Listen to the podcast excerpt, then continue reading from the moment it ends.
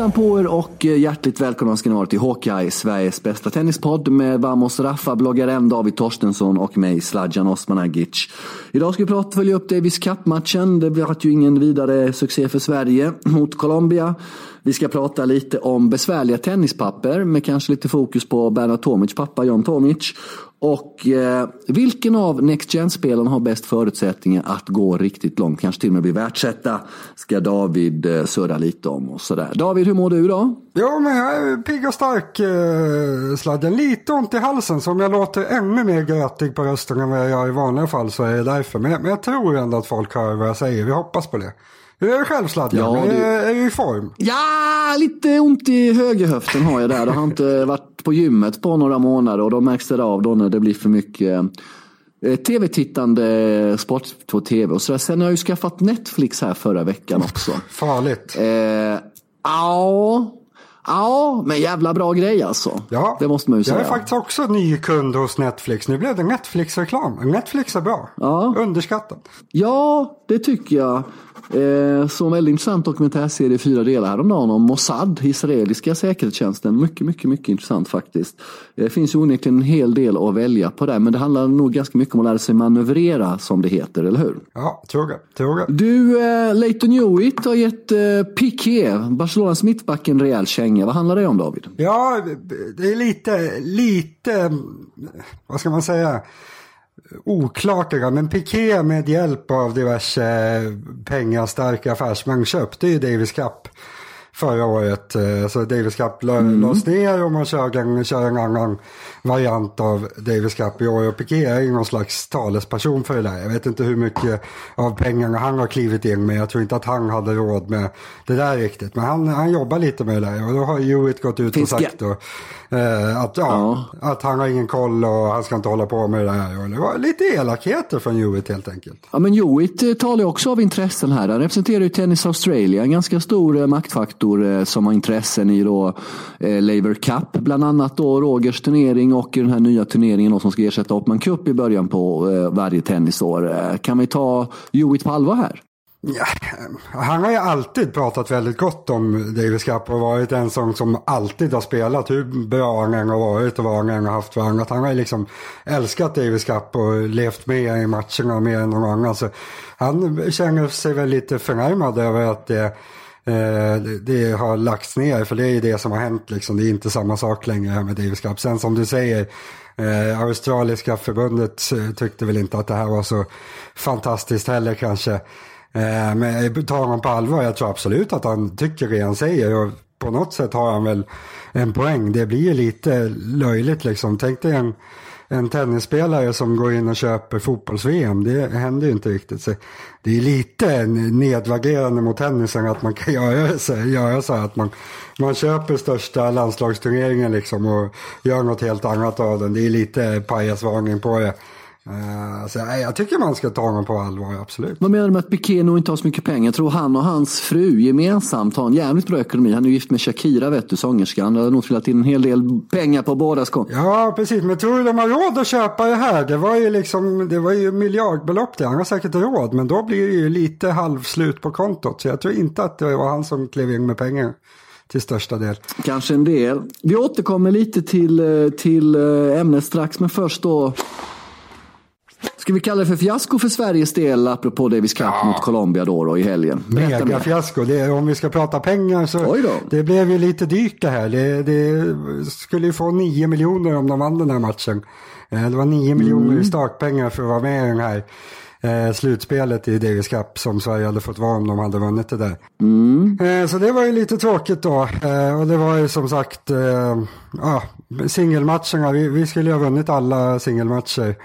Eh, bröderna Ymer mötte eh, ganska svaga motståndare. Ingen som var bland de 200 bästa i världen från Colombia. Och eh, det blev torsk. Eh, noll av tre singelmatcher blev det och riktigt risiga prestationer. Så förlorade vi dubbeln också men det var väl mer väntat så det var inget att säga om. Men väldigt svag insats av bröderna Ymer tyvärr.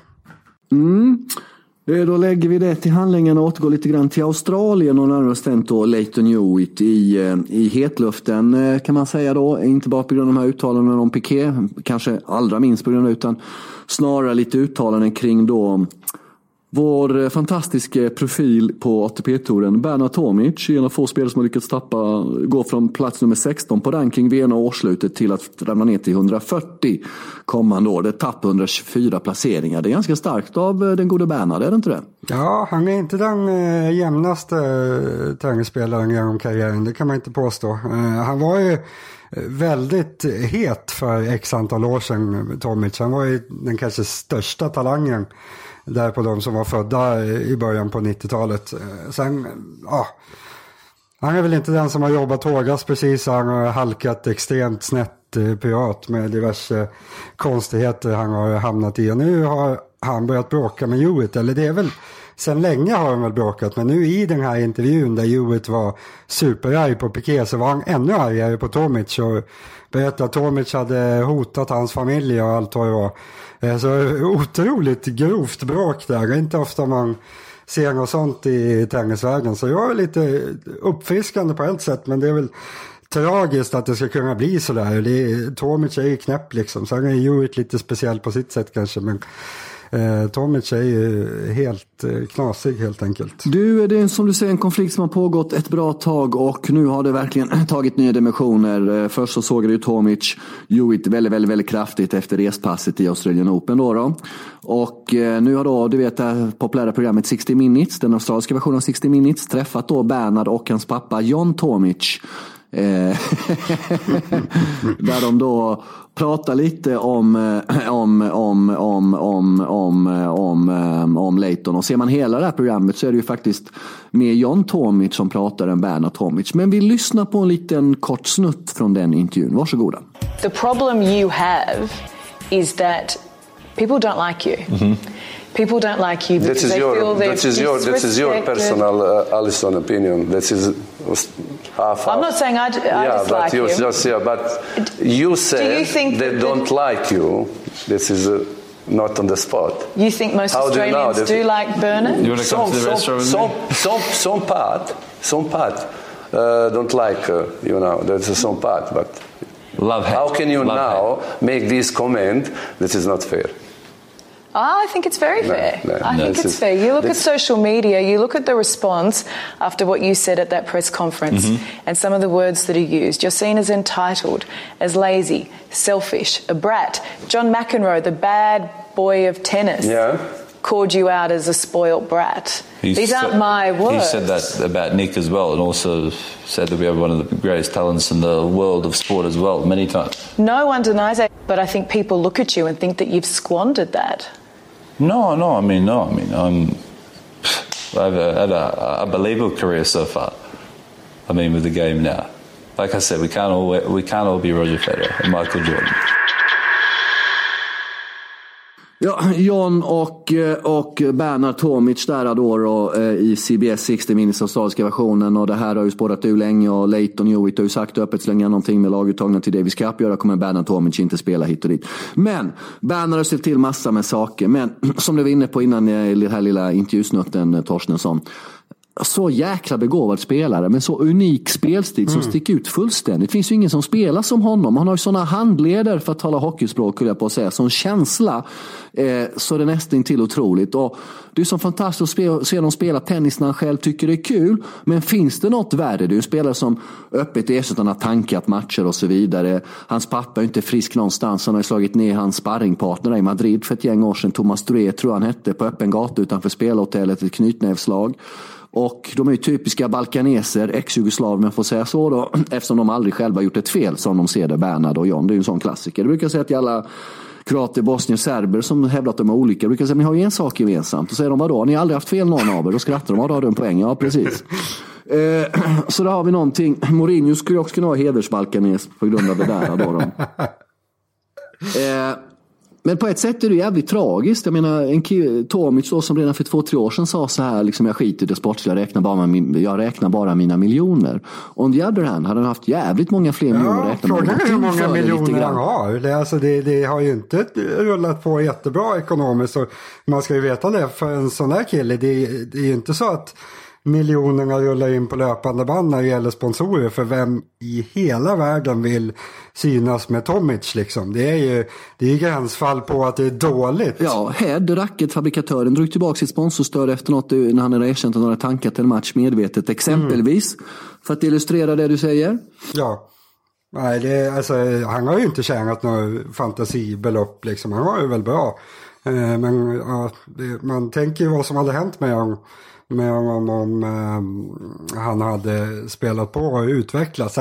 Jag tror väl kanske inte att han hade blivit någon världsetta. Han har ju som du sa en väldigt speciell spelstil. Att han, han har ju ingen överskruv överhuvudtaget i något slag. Han spelar ju helt otroligt flackt och har ju nästan, nästan inget offensivt spel heller överhuvudtaget. Så att han skulle kunna utmana de absolut bästa, det hade troligtvis aldrig hänt om han inte hade lyckats förändra sitt spel rejält. Eh, men han hade ju varit topp 10-spelare och liksom haft en superbra karriär om han inte hade varit så extremt knasig och kanske ännu mer om han inte hade haft sin pappa som är Tycker man att Bernhard är knäpp så är ju hans pappa då ärkeknäpp. Han är ju liksom helt eh, tokig.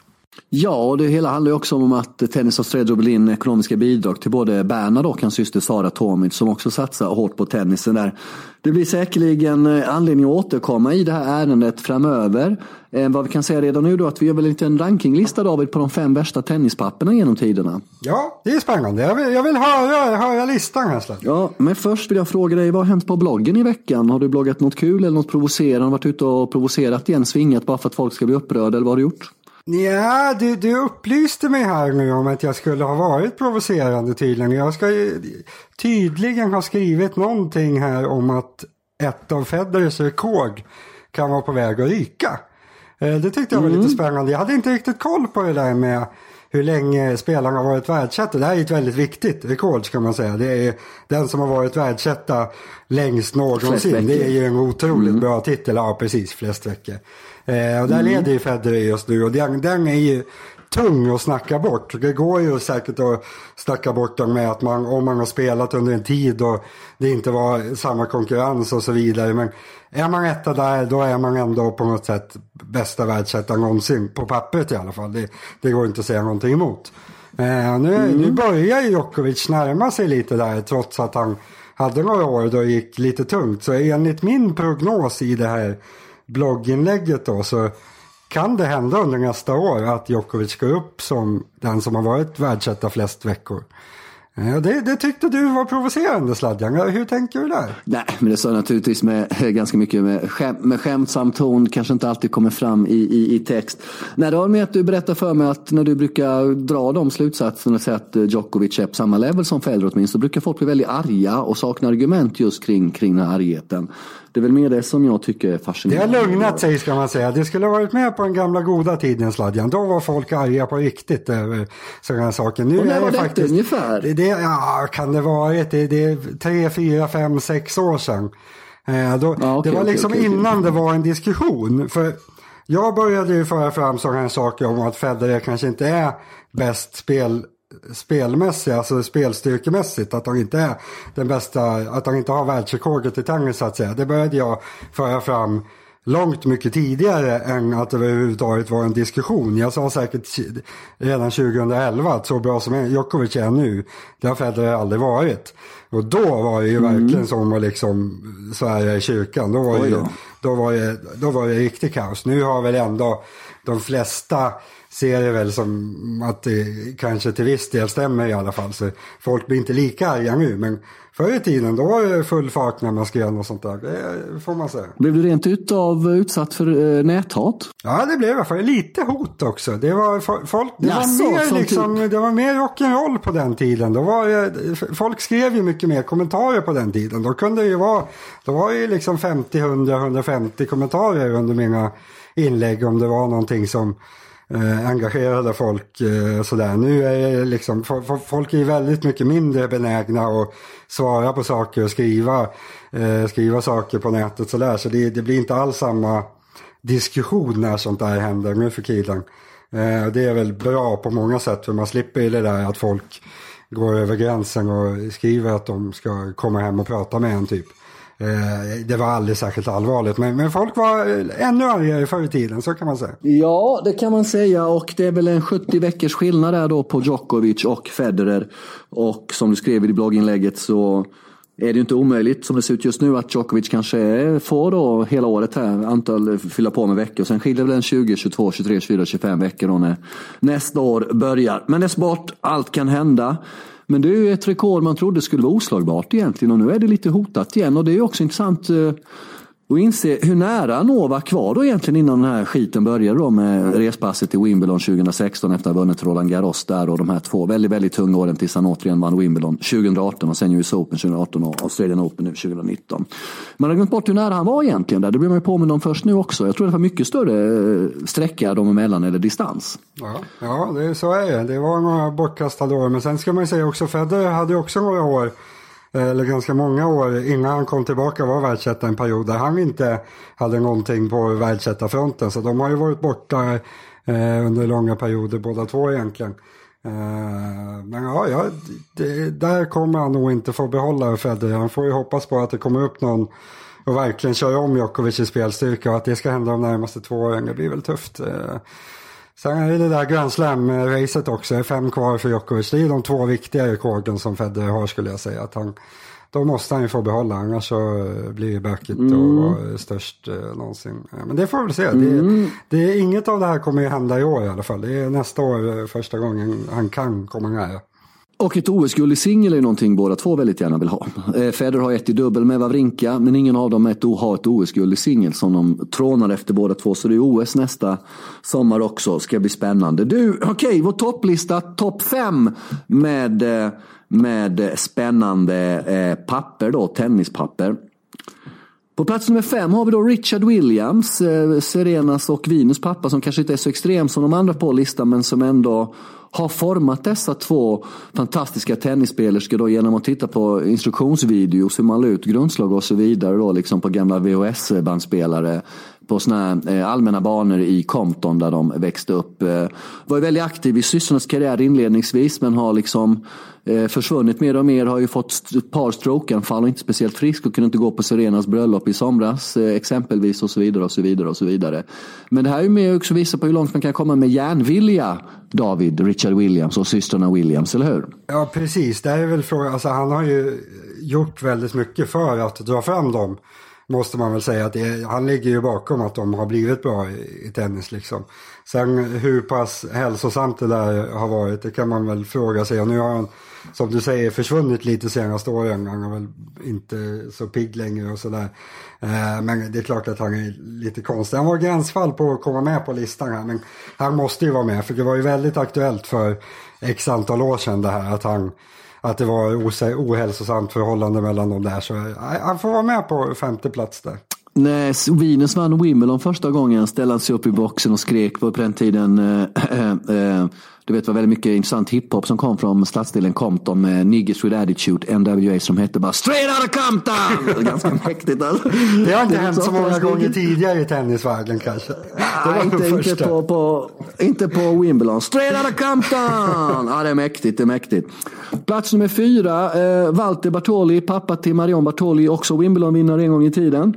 Eh, hon har bland annat bett eh, domaren, precis som Bernard Tomic vid ett tillfälle, bett domaren under match be sin pappa lämna arenan. Ja. Och ändå fortsätta ha honom som tränare. Ja. Sen så gick ju Marion och dumpade Walter Bartoli och började jobba med Amelie Mauresmo. Det var också då hon vann Wimbledon. Och Walter var ju Eh, jätteduktig läkare, sa upp sig och körde också alla Williams, eh, blir tennistränare genom instruktionsvideos.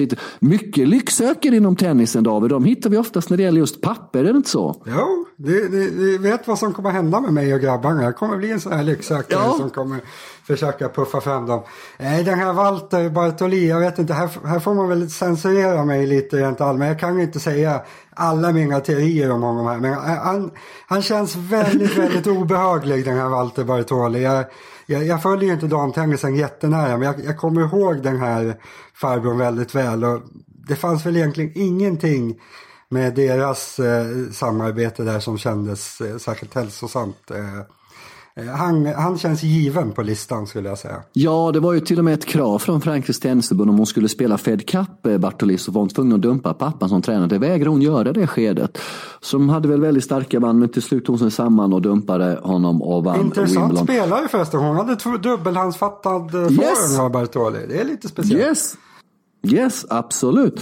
Plats nummer tre, John Tomic, pappa till Bernard Tomic, har slagit ner sparringpartners på öppen gata, har blivit ombedd att lämna arenor. Väldigt konspiratoriskt lagd överlag, eh, eh, John Tomic där. Eh, och eh, det roliga med de här Bernard Tomic, de är liksom att när de ska skriva upp vilka de vill träna, men att de tycker att vissa tränare, eller spelare på touren inte är bra nog att träna, att de inte är bra nog för Bernard.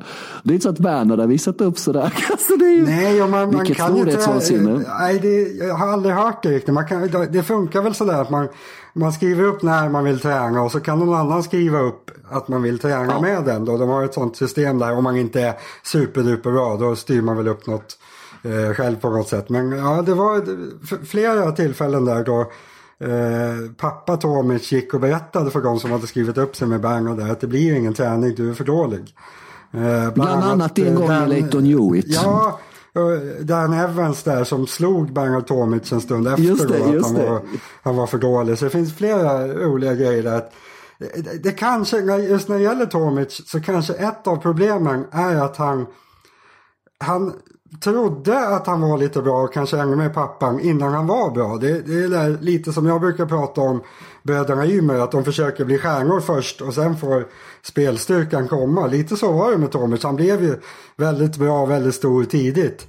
Men att han kanske, mm. det, det, hängde inte med riktigt spelstyrkan utan han trodde han var bäst i världen. Men det var ganska långt kvar och då blev det väl lite fel kanske. På plats nummer två har vi en tennispappa som brukade skrika till sin dotter under match på plan. Kill that bitch Mary! Och vem var det då? Jo, det var Jim Pierce, Mary Pierce pappa. Eh, också väldigt, väldigt stökig relation mellan dem då. Ja, det, här är väl lite, det gick väl väldigt, inte väldigt illa, men ganska illa för Mary Pierce i perioder vill jag minnas. Det här är lite för tidigt för mig Sladjan, så det, det här är egentligen det här är din epok att prata om det här. Men han, han verkar väl inte ha varit så, en så bra kille den här Jim Pierce. Eller vad kan man säga om honom? Hon han fick ju besöksförbud. Exempelvis fick ju inte vistas ett antal meter i närheten av henne när det var som mest infekterat. Eh, hon eh, valde att spela för Frankrike. Hon hade ju amerikansk pappa, fransk-kanadensisk mamma. Så hon kunde välja att spela för Kanada, USA eller Frankrike. Hon representerade Kanada i början. Och sen blev det då Frankrike. Numera superfrälst kristen och bor på Mauritius tror hon gör.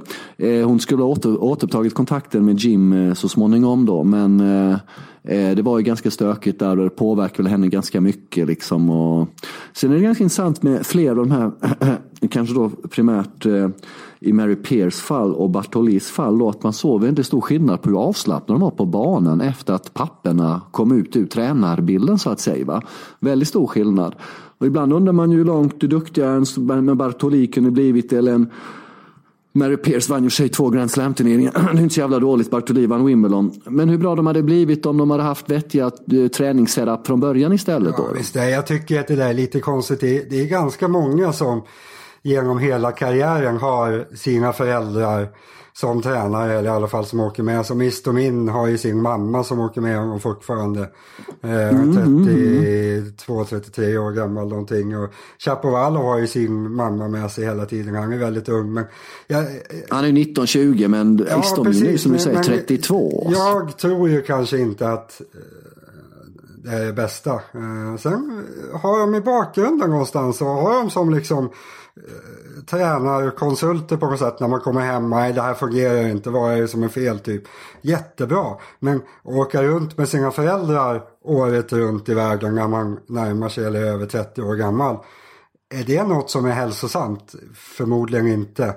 Eh, så för i vissa fall skulle det väl vara ganska smart att eh, kliva det där lite tidigare än vad folk gör. På plats nummer ett har vi en riktigt fräck jävel. Han är till och med fräckare än vad du är. Han hade fräckheten att ifrågasätta priserna på jordgubbar och champagne på Wimbledon ett år. Han har också av sin dotter blivit ombedd att lämna arenan vid ett flertal tillfällen. Han är inte frisk någonstans. Han har suttit i fängelse för att ha hotat att döda Australiens ambassadör i Serbien. Han är helt pank nu och säljer ut sin, eh, jag skickar lite bilder till dig på Damir Dokic pratar vi om, Jelena Dokic pappa då.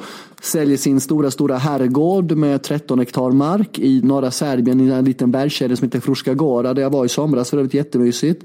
Eh, han har inte råd att ha det kvar nämligen. Ute till salu för 1,8 miljoner euro. Jag gick och googlade, gick, jag vet inte om man går och googlar, satt och googlade. Och eh, fick upp lite grann om att då Srdjan Djokovic, Novaks pappa, var intresserad av att köpa det här. Eh, en gammal, eh, lugn och fin, i en tidningsartikel från 2017 delas ut till salu på den största eh, eh, vad heter det, fastighetsförsäljningssajten i Serbien november 2016. 2017 kom det tidningsuppgifter om att Sergian Srdjan Djokovic varit och kollat. Detta dementerar Djokovic-familjen. Ingenting med Damir Dokic att göra. Vi har inte varit... Eh, och jag bad en kollega till mig ringa till det här fastighetsbolaget igår och kolla om, eh, om, om fastigheten är såld. Och det var, hon, det var hon snäll och gjorde eftersom inte jag vågar. Och de vill inte ge en kommentar på det. Det vet jag inte hur man ska utläsa. Eh, Han har gråtit ut i tidningen om att man var tvungen att sälja sina fyra Lipizzane-hästar, stackarn. Det är ju sådär. Han var tvungen att sälja sitt destilleri där då liksom de eh, förskönar den här jävla rackian de gör. Och enligt ägaren till bensinmacken i den lilla byn så har han taxis, eller vad heter det, bensinskulder på 300 euro som inte har kommit betalt. Eh, det går inte bra för Damir och helt avsågade kontakt med Jelena Dokic. Hon släppte ju en självbiografi här för ett par, tre år sedan som som jag bara läste utdrag ur som, eh, ja hon hade det tufft när man växte upp, det kan man ju säga, helt klart. Men Damir Dokic, ska vi, är han den Jag, sjukaste jag, någonsin gillar ju särskilt, jag gillar ju särskilt bredden i hans brottsregister. Just det här Ja! eh, hotet av ambassadören och sen var det ju väldigt små saker också. Som du säger, det var eh, problem med jordgubbar och jag kommer inte ihåg, du, du, drog, en väldigt, du drog hans eh, brottsregister för mig där. Det var väldigt, väldigt spännande att det var liksom så. Det var verkligen från, från ena sidan till den andra. Han har gjort allt.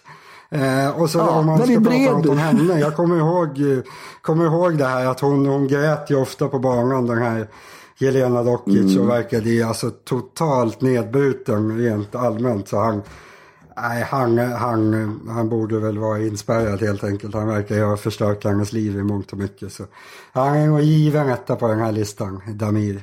Mm. Undrar om man någonsin får den här herrgården såld. Du kanske kan göra ett kap här Torstensson. Ja, precis. En miljon euro är lätt dyrt, men om vi kan förhandla ner den lite kanske vi kan eh, dela på den här. sen. Lite semester. 1,8 1,8 miljoner euro var utropspriset till och Tror du vi med. kan få ner den till hälften så kanske vi kan titta lite på det där.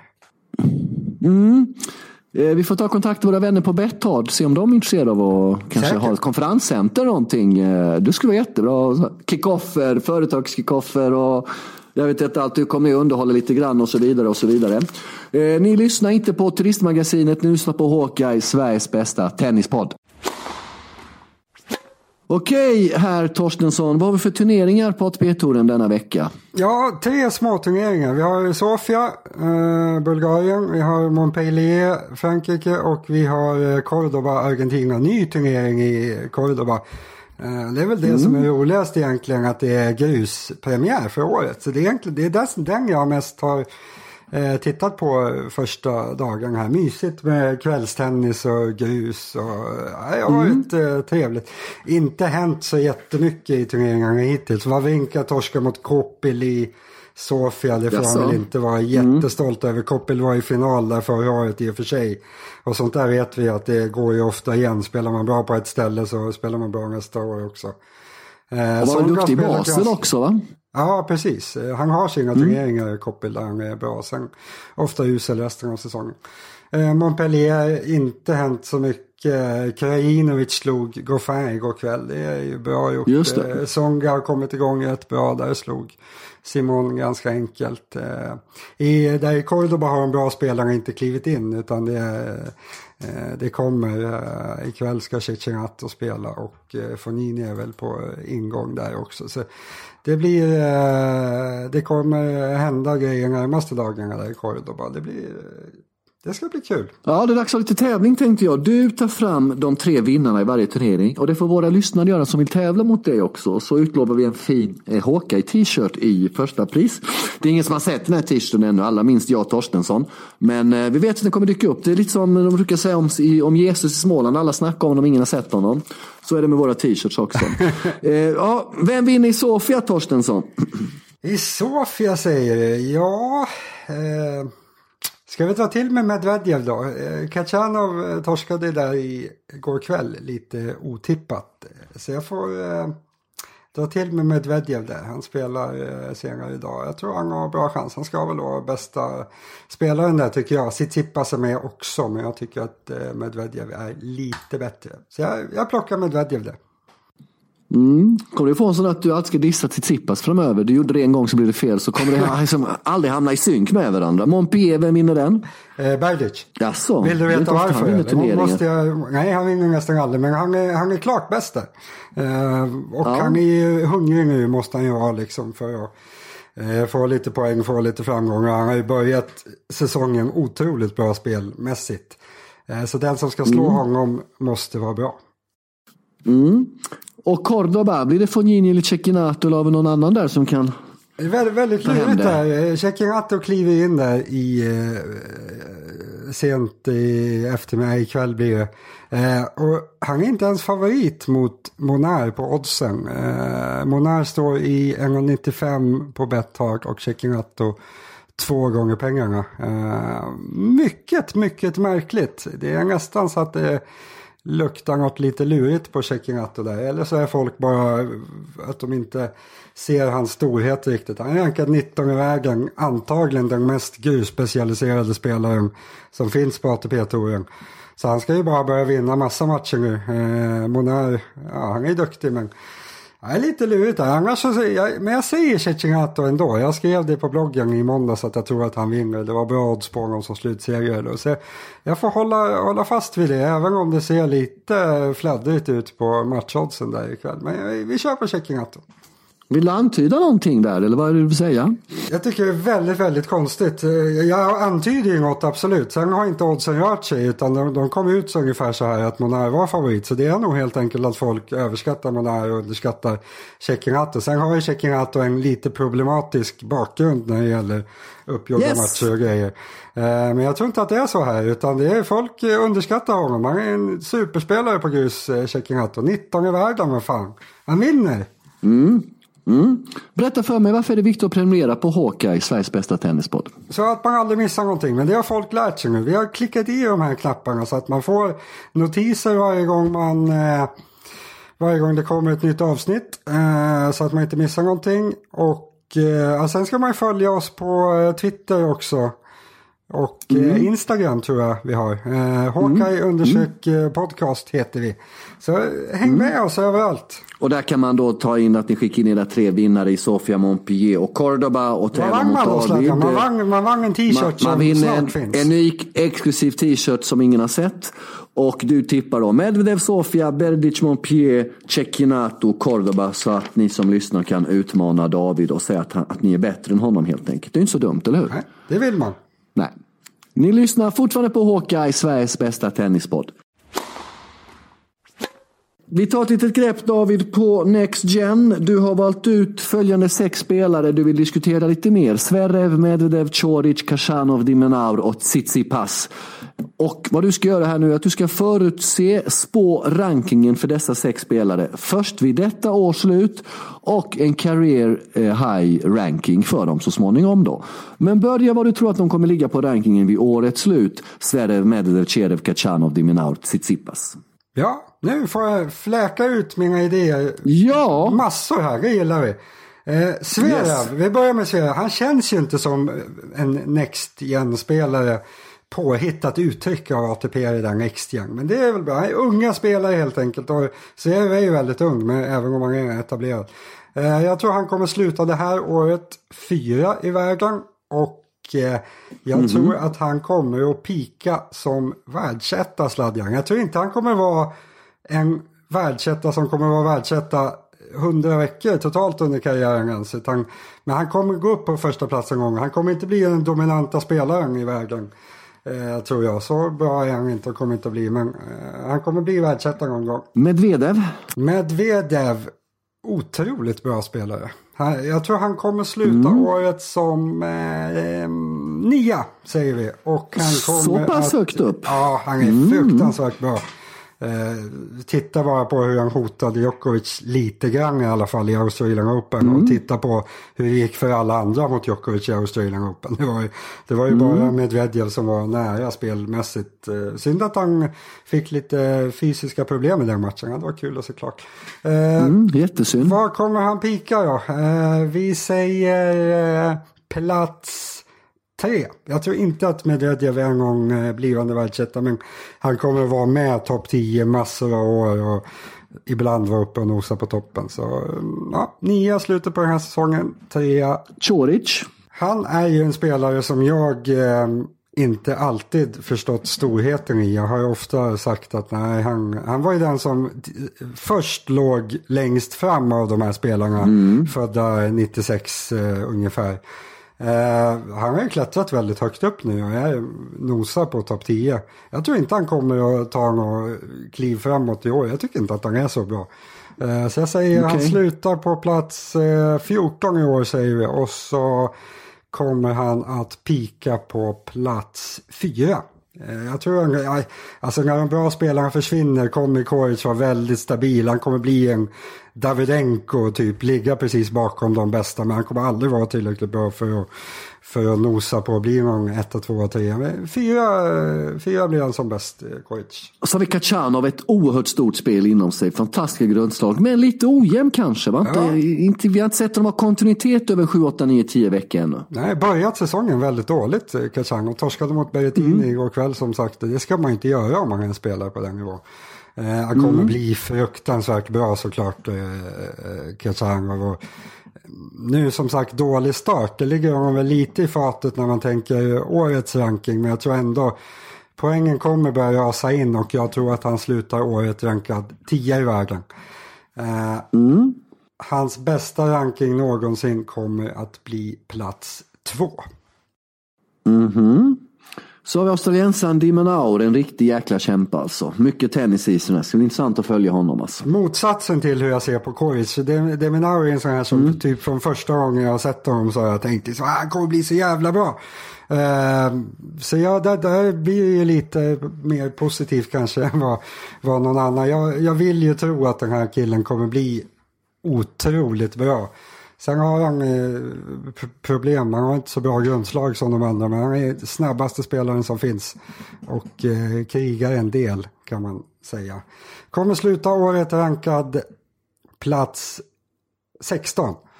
Och eh, nej, jag kör ett glädjetips här. Jag säger att Eminaur kommer bli världsetta någon gång. Jag vill tro det. Jaså? Ja, han blir världsetta. Jaha, tror du skulle säga plats nummer fem fick jag en Nej, känsla av nej, nej, nej, nej, nej, nej, nej, nej, nej, Nej, nej, nej, nej, nej, nej, nej, nej, nej, nej, nej, nej, nej, nej, nej, han blir Nej, världsetta. nej, nej, nej, nej. Ja, så är det, så är det. Så har vi din idol, som du tror jättemycket på, som du verkligen hypade upp, eller idol är inte, men du hypade upp Greklands svar på Björn Borg utseendemässigt sett. Eh, inte alls inför Australian Open, du dissade honom rätt rejält. Och han tog sig till semifinal då. då. Så han är ju den av de här sex då, om vi minns rätt från huvudet, som har tagit sig längst i en Grand Slam redan. Det är då Tsitsipas ju, med sin semifinalplats. Och då undrar jag, vad slutar han i slutet av året? Ja, nu har han ju börjat väldigt bra. Så för att han ska helt misslyckas med att bli topp 10 nu så, så måste han ju floppa ganska rejält. Han har ju satt sig otroligt bra till här. Så han kommer, han kommer att vara topp 10 vid årets slut. Jag tror han slutar eh, åtta. Eh, Mhm. Och eh, var kommer han pika på rankingen då? Han kommer ju absolut Ja. vara där uppe. Mm, etta eller tvåa. Man kommer bli, nej, jag tror inte han kommer bli världsetta. Han är- Vi säger tvåa på honom också, eh, som jag sa på någon annan här. Eh, det är intressant att se att det är inte den här rankingen jag säger där jag tror att de kommer att hamna någon gång. Det blir väldigt många i toppen då om man ska tro det. Men alltså det här kommer ju vara spelare som kommer att cirkulera där uppe på topp 10 i massor av år. Efter att de som ligger där nu har försvunnit, eh, flera av dem i alla fall med Nadal, Djokovic, Federer och så vidare. Del Potro såklart också eh, några år gammal och kommer försvinna. Så när de försvinner då kommer ju de här springa omkring där uppe på topp 10. Eh, sen får vi se. Det, jag, jag har ju inte satt så många som världsettor så det får väl bli någon annan som är världsetta emellanåt också. Men det här kommer ju vara spelare som är väldigt bra rankade hela tiden närmaste tio åren. Mm, av dessa sex har du då Sverige och Diminaur som framtida världsettor. Du har Tsitsipas och Kachanov som framtida världstvåor. Du har Medvedev som framtida världstrea och du har Choric som framtida världsfyra. Vem av dessa sex spelare, herr Torstensson, blir den första att vinna en Grand Slam-titel?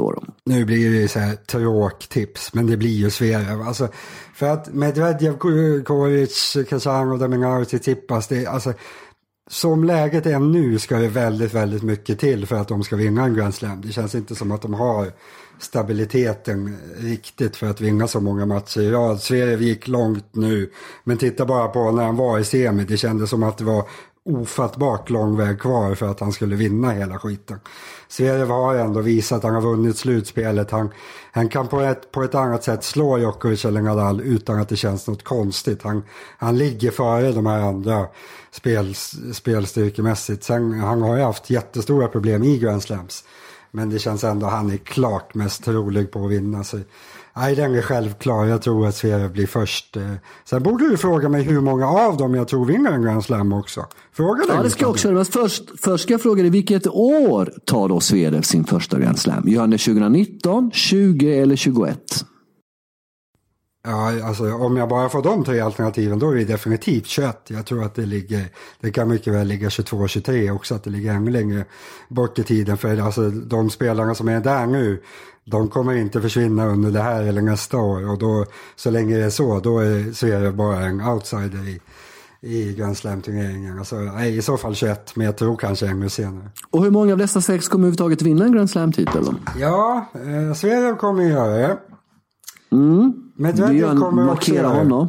Medvedev kommer ja. Han vinner Australian eller US Open någon gång va? Mm. Ja, eller han är jättebra på gräs eh, Medvedev. Han spelar ju så fruktansvärt just det, just det, just det. Slog mm, igenom på gräs i den här holländska turneringen.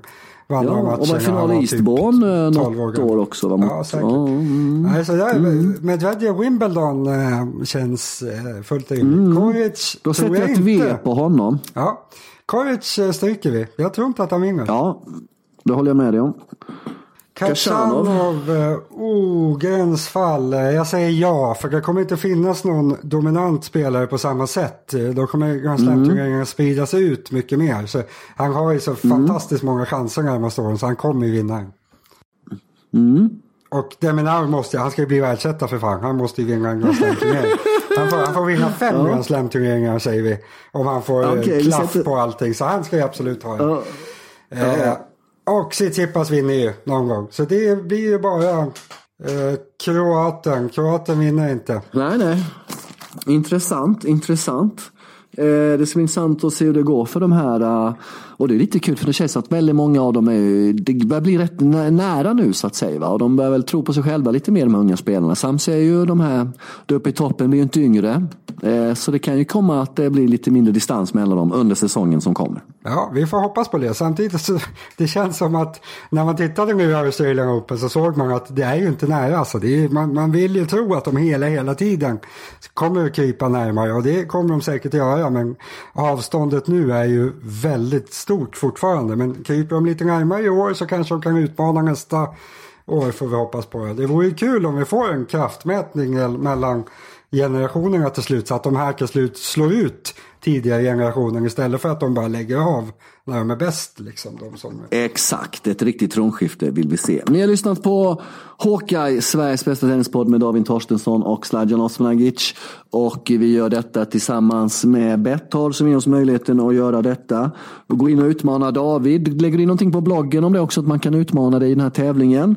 Vi har en tävling, veckans tävling, där man ska förutse, eh, förutse de tre vinnarna i ATP-tourens tävling den här veckan som är Sofia, Montpellier och Cordoba. I Cordoba så tror du David på Cecchinato, i Montpellier tror du på Berdic och i Sofia tror du på Medvedev. Så gå in och utmana och ska ni gå in eh, på våra sociala medier på Twitter eller Instagram och skriva in era svar där. Och vad var det för adress nu igen? Det var Håka underpodd. Håka eh, podcast och så bloggen varmosraffa.se. Mäktigt. Tack för den här veckan David. Tack till alla som har lyssnat. Vi är tillbaka nästa vecka med ett nytt avsnitt av Håka. På återhörande. Tack. Hej. Hej hej.